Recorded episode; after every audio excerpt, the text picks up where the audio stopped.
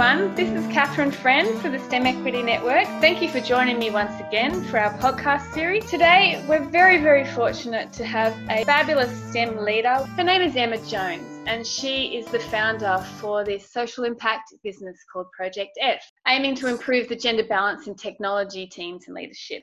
Emma's career has seen her live and work in the UK, US, and for the last decade in Australia. She centred her career around the IT and technology sector, and since arriving in Sydney, in also in digital technology. She is an unapologetic feminist, accidental albeit, but she is a feminist She's certainly on a mission to change the world of technology with Project F's Gender Balance Accreditation Program, Program 5050. She's also the founder of a not for profit tech community called Men Championing Change. Uh, she is a strategist, mentor, gender equity advocate, and a busy mother of four. Emma, thanks for joining us. You're very welcome. Thank you for having me. You're welcome. So, just let's start from the beginning, Emma. How did you get into technology? Well, I've been working in technology telecommunications for probably 12 years, I think before I came to Australia. So I've been in it for a long time. And I was working in executive search in telco and moved here and it kind of broadened out into the world of digital technology and design. And that was probably about 2011 and then i ended up working for a software company and um, helping them to expand globally at the time including the software team setting up a team in vietnam and so on. And that's where i really got into what i'm doing now which was to tackle the problems that i was seeing firsthand as a woman in hr trying to grow this team yeah, of course. Can I ask then, before you got there, what got you into technology? I mean, what was the thing that really kind of piqued your interest there? Because obviously there's less women or the men going into technology. What was your motivation yeah, to get into? I think, well, at the time when I actually transitioned from executive search into business, so working on the business side of things, and, and I did it back in the UK years ago, it was the change, it was the rapid change that was going on. It was this, in telecommunications world, it was going from this non customer centric service into something that was going to be designed around people. And that was a massive change at the time. But shooting forward to the time that I've been here and going company side instead of services side, it was very much just the speed of growth and change within tech. So watching these product companies in Australia in particular doesn't have a lot of product companies. Most of them tend to be in the US. So we don't have very many, but suddenly it was a bit of a hotbed of investment. And I was working in startup world back in the 2000 2013 14 ish. And that was really exciting. The startup ecosystem in Australia is exciting. It's fast moving. There's a lot of great innovation that's happening here, and there was a huge amount of investment. That's why they started to call it Silicon Beach, you know, and um, watching Atlassian and some of the other cool technology companies springing up was just a it was a great place to be so that's that was really my motivator was just that you know I, I thought yeah this is a good place to be this is a place to keep learning and growing yeah people who are innovators join innovative companies i can see that. Yeah, yeah um, something like that you're in the IT space or you're in the technology space. So what was your motivator to move towards your own company? And this was where I was saying, you know, working in a in a software company that was fast growth at the time, but I started to really get a sense of what was wrong. I started at this company on the same day as their first female engineer, and they had about 24 engineers at the time, software engineers. And that struck me as being a bit odd, and I hadn't really recognized that problem beforehand. And then I started to get involved as I was head of talent and growing this talent capability and seeing just how difficult it was and how much resistance there was to acknowledge that there was even a problem. There were some people in the company who were really up for seeing improvement and change. Some of the guys were like, you know, we, we want more women. And then there were others who were like, yeah, don't see gender, don't see it as a problem.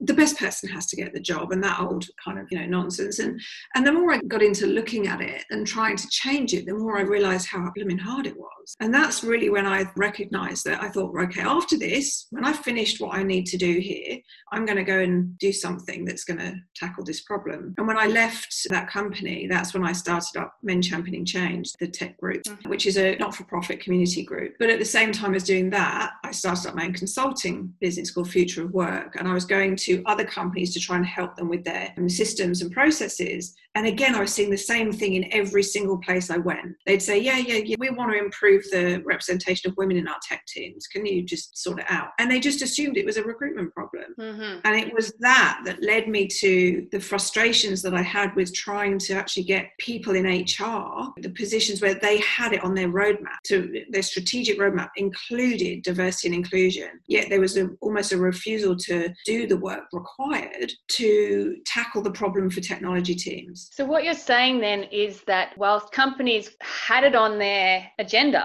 they really weren't tackling it. I mean, you know, it was there as a fluffy yeah. kind of, this is what we'd like to do, but the best person for the job is not a female, then we're not going to do anything about it. It was more about we want to be seen to be doing something about it. They assumed that the problem was about the pipeline, that there's not enough girls or women going into tech, and therefore there's not enough women out there. It's a zero sum game. You, know, you can't fix it. So let's just make us really look like we're doing a lot in diversity and inclusion. So let's get badges that endorse us as employers of choice or whatever. Let's put some numbers up. Let's say we have X percentage of women in leadership or whatever. Most of them aren't even true, you know, honestly. Honestly, I've been to companies that have put 50 50 leadership team, you know, male and female, and you go there and it's not. It's like there's one woman on the leadership team, but they're quoting numbers from when they were a tiny company and they've just left them there mm. conveniently. And it's not true. So I wanted to, you know, remove the smoke and mirrors. I got to a point of real frustration with this and thought, why are we here? Why is this problem still persisting? And this is the thing is I could see why the problem was persisting. And it was because we were enablers. People and culture teams had become enablers. And that really, you know, saddened me. But it was like that nemesis, you know, it's like I want to stop people endorsing companies for ticking boxes because that doesn't solve the problem, it makes it worse. It's enabling them to continue the behavior of avoiding and denying the true problems because that means they actually have to do the work to change the systems and to change the processes. And that's not something they necessarily wanted to face up to doing because it's bloody hard. Of course. What exactly were some of the things that you were finding in your research or the things that were really frustrating you? What were the issues that you're tackling or that you're identifying as being some of the stuff that were blindsided by these companies? Well, they assumed that it was all about parenting. So companies would kind of window dress and make these places look great for mothers. So let's make our place super family friendly, and that's us done. We've ticked boxes and we look great we look like we're you know female friendly so i had this hunch i did a survey based on this hunch that not a hunch, but it was my hypothesis, I suppose, that women in technology teams have a very different experience of the world of work than women, even in a tech company. You work in finance or HR or marketing in those companies, you don't have the same experience of a woman sitting in an engineering team in a tech company because they're not minorities. The environments in technology are created for frat house boys. They've got, you know the Nintendo and bean bags and ping pong tables and craft beer and whiskey nights and nonsense like that. So the experience of these women was going to be different. And so I did this survey to find out what their priority list was, to see how different it was. And I sent out this survey that I'd written on the back of a fag packet, which in hindsight, I wish I'd spent more time on it. But I thought, okay, if I can get 500 women in six months to reply to this thing, great and in three days i had over a thousand responses and wow. i ended up with 1300 responses so this is what we found from doing this was that women's priority lists were different. So women in technology roles, and I only sent it and asked for responses from women who were working in engineering, data science, security engineering, whatever, but not just in a tech company doing something else. And so their number one priority, where in other surveys it had always been parental leave, the number one priority was pay equity. Hmm. Way ahead of the rest. Mm-hmm. And when you consider that women in technologies, that the gender pay gap in technology is 7% higher than it is in the national average, right. that kind of makes sense. What we don't do is address that. We harp on with all the baby stuff. And not that that's not important, it wasn't in the top five of this survey. It was in there, but it wasn't even in the top five. Mm. And it's because these other things are prevalent in these women's lives. Their experience of the world of work is different. So we don't look at making pay transparent and making it super clear that we're surfacing anomalies and dealing with them immediately. We don't do that in tech. So that's why that priority is there. The second one was the ability to progress your career. So that was their next priority. How can I see that I've got a path here? And we know why that is. The third one was a surprise to me. It was the one that I kind of threw in there thinking, how do I word this? Again, it was my hypothesis that these environments were not particularly welcoming for women. They walk in and they don't feel like they belong there because the environment is, you know, scruffy wires everywhere, very basic, and it's just got toys and games and it's just it's not a welcoming female friendly environment and that was their third priority and then when i researched into where it was different i found that you know all the co-working spaces that have sprung up in the last 10 years or less we've had this huge number of them spring up super successful and i work in one in sydney actually when i'm at work and they recognize that 44% of the residents of those are women huh. And cleverly, they've designed them to appeal to everybody, uh-huh. unlike your technology offices and environments.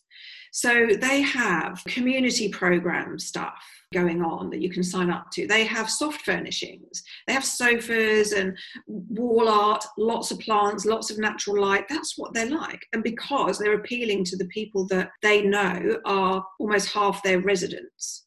And you go, yeah, that kind of makes sense you draw a complete contrast to technology where it's just a bunch of guys with beer pong on Friday nights.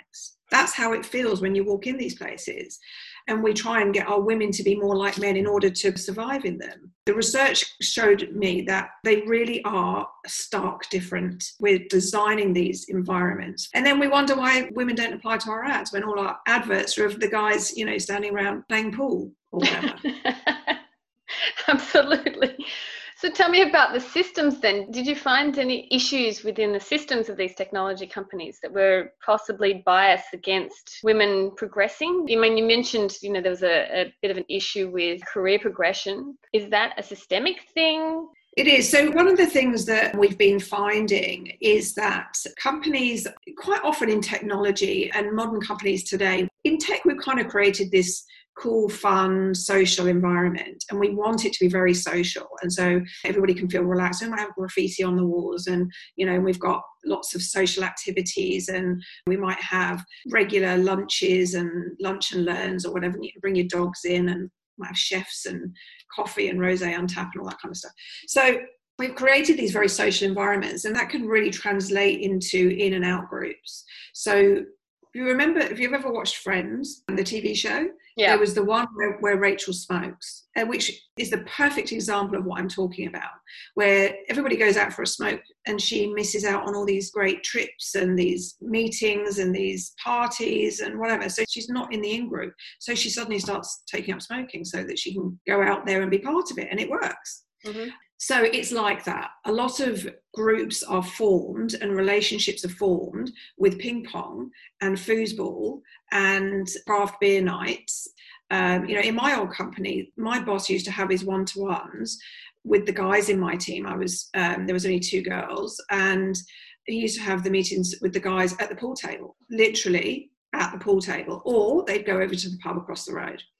So basically, if the women aren't willing to act like one of the boys, then they were, in a sense, ostracized from the group.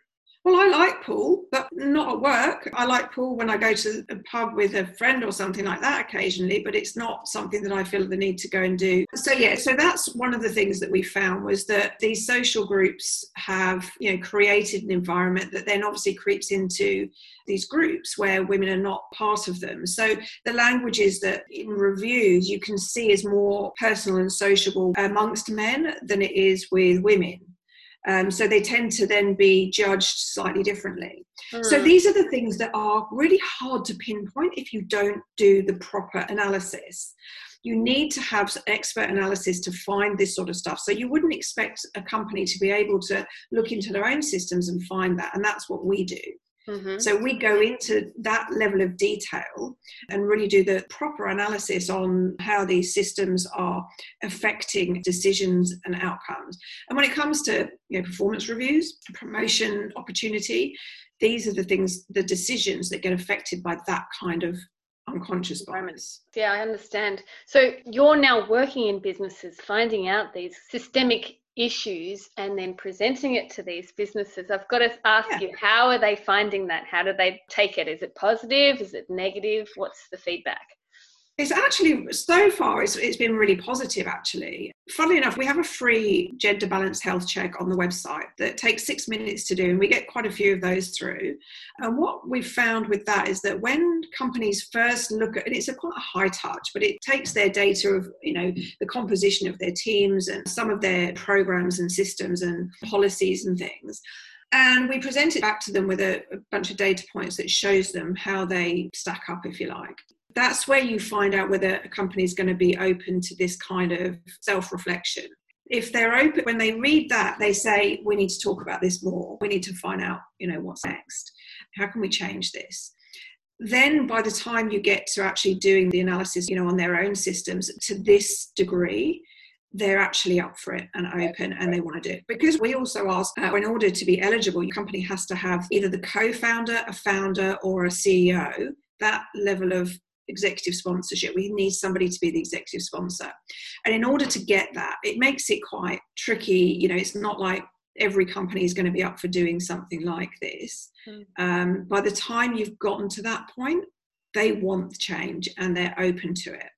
And one of the things we say when we go into the first meeting is do not sugarcoat anything. You will not get the benefit of this program if you cover anything up or try and make it look better than it is. Because the tendency, especially in people and culture, you know, most things are almost like a, an employer branding exercise. And tech is the problem child. So they may have created great balance in the whole company. Like when the, you'll hear the companies say, oh, we're 50 50 when we have high inclusion scores of like 80% or whatever. But the reality is, is that when you actually take tech, it might even be sales and tech but at the very minimum, tech will be skewing those numbers dramatically. Yeah. Mm. So it will be the problem child, and nobody really wants to talk about the dysfunctional child in the family. and so, so it's the one that you kind of want to hide. So when it comes to opening up and going, here's our bad stuff, here's our dirty laundry, they have to be really open to doing that. So that's what we say is that, you know, like don't sugarcoat it. Don't window dress. This is the time to just be really open and then we can really see pinpoint where you need to focus. What issues are. Yeah. And so with the businesses that you're working with at the moment are you finding there's certain areas that seem to be more prevalent in certain businesses or what are the main issues really with these tech industries so the main issues are some of the processes that are not as tight as they could be. At the moment, I'm not working with any big enterprises. When we get to that point of working with that size of company, I think it's going to be quite different. So the companies we're working with now are mid-sized companies who have grown up from startup stage. And what happens with that quite often in technology is you get a handful of people at the beginning and they kind of land grab for talent. They'll go, let's get an engineer to do this, we'll hire a developer to do that. And they're people that are close to them and, you know, that may trust them or whatever. And they're usually guys because it's, you know, you have a couple of guys founders, women founders are, you know, few and far between in technology at the moment. And so you get this small group of guys, and before you know it, in a blink of an eye, they're 50 people, and they've got like two women, and they're both in admin or something, mm. you know, and it's hard to reverse. So actually, we're at the moment just creating a startup toolkit for tech startups, which will be free, to give them all the basics and they get the accreditation, but as a startup until they get to a certain point. But they have to do the work in order to get the accreditation. There are no free passes and badges here mm. for not doing the work. They're held to account to do it. Um, so they have to implement the stuff that we give them, which is all the policies and the processes and stuff, so that you know they can grow in a diverse workforce. But what happens currently in these companies that we're seeing is that they've grown up quite often without the structure. And without the structure, fine when you're 30 people, but when you get to two, three, four, five hundred plus, it's not possible to work without that level of structure because all this bias creeps in at every turn and has these outcomes. And that's why you see most of them have got anything between 10 and 20% of their technology teams will be women. That's all. So, when you're implementing these changes, are you finding much resistance to the change? Not from the head, because I feel that these companies are already on board with the head, but maybe middle and middle and lower management and other areas. How is the implementation happening? It depends on the size of the company. So the bigger they are, the harder it is. The change that's required will be you know, structural. A lot of it is structural. So these things don't happen overnight. And that's why we ask for a founder or a CEO to be the executive sponsor because that drives accountability. Like with any major change program, you need an executive sponsor. Mm-hmm. And it makes sure that whatever you do is sustainable. So, what we do is we provide a roadmap, and the roadmap gives them all the high impact areas that require change. But then each one of those will then break down into milestones, and we agree the milestones with them, and that's where they get the second part of the accreditation.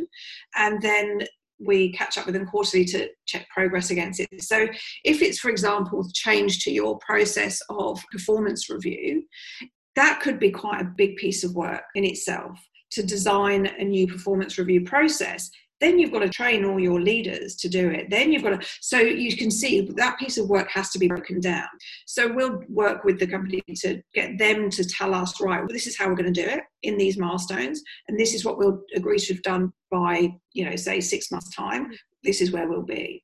So you know none of these things are overnight. It's a long term play and these companies are the progressive ones that are the believers and they know that this is going to be better for them in the long term and it's going to give them you know gender balance maturity if you like. You know on a mm. diversity maturity scale it's a process of working up that scale. But we've got to start somewhere right? And so very similar to everything that's happening at the moment you know the ones that are taking on these progressive ideas and things they're going to be the leaders essentially and the rest. Well hopefully create a movement towards the change that we need in our leadership positions. I think we've gone through most of the systems and most of the bindings that you've discovered in working with these businesses. Where do you see your company heading now? I mean, what would you like to create? I honestly believe that we have a responsibility to change this globally and to tackle it on a global scale. So, the plan is to create a movement. I believe that there are a lot of companies now, more than ever before, who recognize the benefit of having gender diversity in technology and building technology for a diverse world with a reflection of that.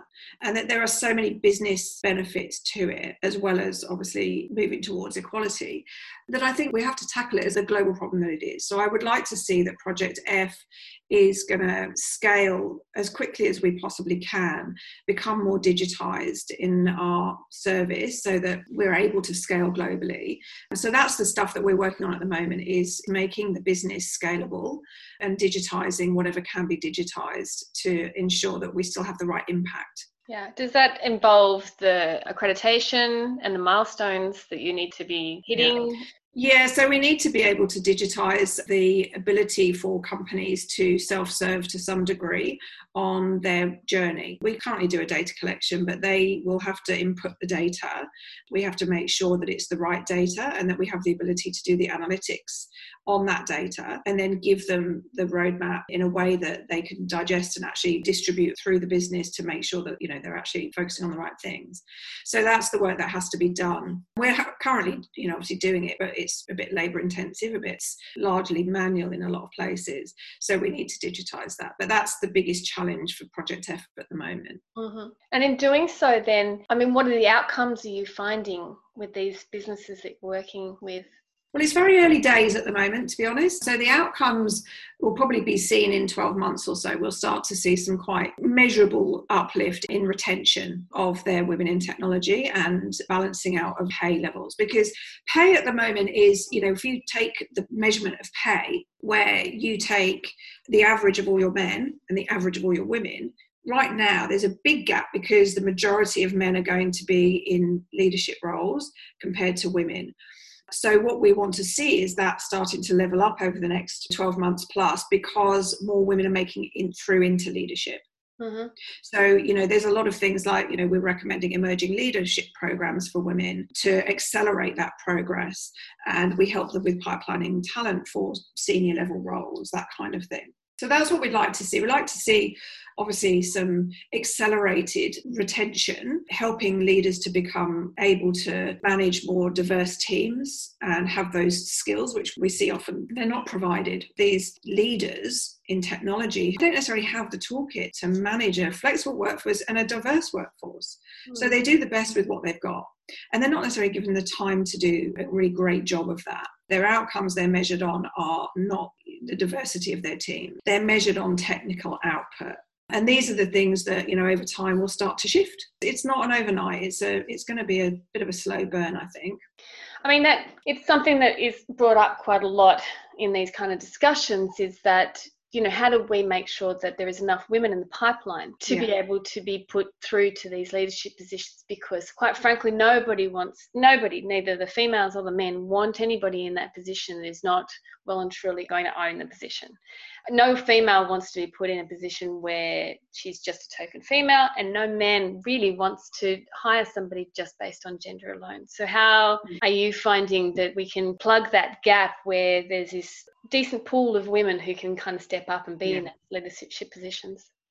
It's a great question, and, and I'm glad you asked it because I think the tendency is always to focus on top of funnel, is always to focus on the pipeline and the talent pool uh, and the thin talent pool, and use that quite consistently, using that as that's why we don't have very many women in our company.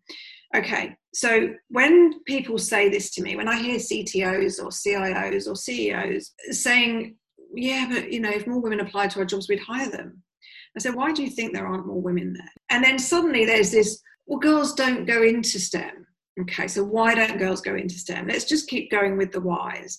And then eventually you do get to it. And the reality is that if you're a boy coming through your school years and you're looking up at the people that are inspiring you, you can see lots of technology leaders and you can see yourself in them. Steve Jobs, Elon Musk, Mark Zuckerberg, Bill Gates. Oh my God, the list goes on. There are so many. But girls, not so much. They cannot see themselves, they can't see a career path. So why would they? They look up and they see a sea of men running these technology companies. So they don't see it as a place for them until we change that, until we get more women into leadership, we're not giving these girls a career path. So, my answer is to any of those questions and any of those objections about a thin talent pool is that the only way to solve that talent pool is to solve the holes in your bucket. Because it doesn't matter how many women you have there and you keep pouring them in, if they're all going to leave, you're never going to solve the problem. So once you've solved that, you've removed all these derailers, and it becomes this environment where women can go and feel they belong and can progress their careers in the same way that men can. Then you'll get more women in leadership, and you'll get more girls looking up and seeing themselves and going, "Okay, that could be me." Mm-hmm. Well, then, can we Emma, I'd really like to hear your position on things that you have found companies can take on to help feed that funnel and to help maintain these women in technology and to help stop them leaving these positions. Yeah. Because really, I mean, nobody wants people with seven, eight, ten years experience leaving the industry. Not only in technology, it's in science, in it's in engineering, it's in maths. It's basically in every STEM profession, we see this massive loss of talent mid-career where these women yeah. are incredibly talented but they just can't seem to retain them in these industries so what are some of your points that we can take on the biggest one for me, Catherine, is to get your CEOs, your leaders, to do the work or to lead the work. So there's a couple of things really. That's the main one. Because if your leaders are genuine and they care and they believe that it's the right thing to do for the business and you know they're prepared to make change then people will follow. Stop leaving it to hr hmm. stop blaming recruitment. It's not their problem to solve. It's an everyone problem to solve and that's why it comes from the leader. So they have to treat it as their next burning platform because if they don't it won't ever get fixed. And for HR and people and culture to stop window dressing. You know, I've got lots of stop, hmm. stop doing this and stop blaming HR. Stop making diversity and inclusion an HR problem to solve and stop blaming recruitment and the pipeline. Start looking to your leaders and getting your leaders to be the champions. That's the best and biggest thing you can do to ensure success of changing this. The companies who have started to be progressive and really make changes are the ones who get that and they see that they have to be the leaders of this change. Absolutely. And so this brings us to your group, Males Championing Change. Men Championing Change. Men Championing Change. yes. yes. Male Champions of Change is another group that is way bigger than ours. It's and it's uh, run by Liz Broderick, and it was the inspiration for Men Championing Change. This is like a tech version at grassroots level, and with the same charter but for tech. But this is definitely addressing that issue, isn't it? So the men it in your group are championing change for greater equality in technology. Exactly that. So it, I love it. I absolutely love this group of people that has formed. We've got 800 odd members now, and it's Sydney and Melbourne. And I'd love to see it go across the whole of the country and beyond at some point. You know, it's a your typical meetup group in technology, of which there are lots. And our meetup in community in general in Sydney certainly is super active in tech. I love it. You know, people really do love going out and supporting each other if they care about something. And what happens is these guys, most of them are technology leaders, so CTOs, VPs of engineering, heads of data, heads of product, whatever. Lots of them, they come together on a regular basis every other month and hack these problems. And the reason I started this was because I realized from my experience as a woman in HR that I couldn't get people to listen to me and to make the change. If the CTO told his team, this is what we're doing, they'd buy it. If it was me, they'd go, no, why do we need to do that? And I also read a book called Seven Steps to Leading a Gender Balanced Business. And that had this wonderful piece in there, which was a light bulb moment for me that said, focus on the majority if you want change. And I thought, well, the majority in tech are men. So why is it always women leading the charge? Uh-huh. and trying to push the proverbial uphill. So when I started this, I started going to these leaders and saying, Would you talk on this topic at the next event? You know, be somebody that was a well known profile in the tech community, so a CTO or head of engineering, people that I knew and I'd seen speak at something. And they say, Oh, I don't know about that topic though. We're not doing it at our company. And I say, It doesn't matter. You're not talking on behalf of your company. You're talking on behalf of you, and I will give you everything you need. I'll give you all the data, everything. You just make the deck and present it. And they go, okay, I can do that. And so these were people I'd identified who were champions, if you like, of gender equality and all of that in tech. And so when they would come and do the talk, by the time they'd got there, they'd done their research to build the deck, to make it their own. And by then they were believers. They'd learned so much from just the research to do the deck that they'd stand up there with their own personal passion and say, you have to do this people you know what i've learned through you know researching for this talk today is something you need to learn and of course, everybody would listen and go, yeah. And then we'd have all these breakout groups, and you know, everyone would leave with actionable things they could take back to their environment. And there were companies who experienced real systemic change through what their leaders were bringing back to them. So it's been an absolute joy to watch. I think that was just an ingenious approach because it's coming from the top, right? Exactly. These leaders are doing it. And, you know, the people who come back time and time again because they're watching these leaders, and, you know, the software engineers and people in tech themselves, they're coming in and going, well, I want to be like him. You know, he's right. You know, I respect him for who he is in technology and what he does and how he thinks and all the rest of it. So, yeah, I'm going to hmm. do that too. Emma, if you don't mind, I'm going to leave it there because that is an yeah. excellent place to leave it on. Thank you so much for all your work on gender inequality. I mean, I support it 100% and I think you're doing a great job. Yeah, thanks for joining the STEM Equity Network, and uh, we'd love to have you on board as part of our crew. Maybe we could work Absolutely. with Project Guest sometime soon. I hope so, and thanks for having me, Catherine. Thank you. Thank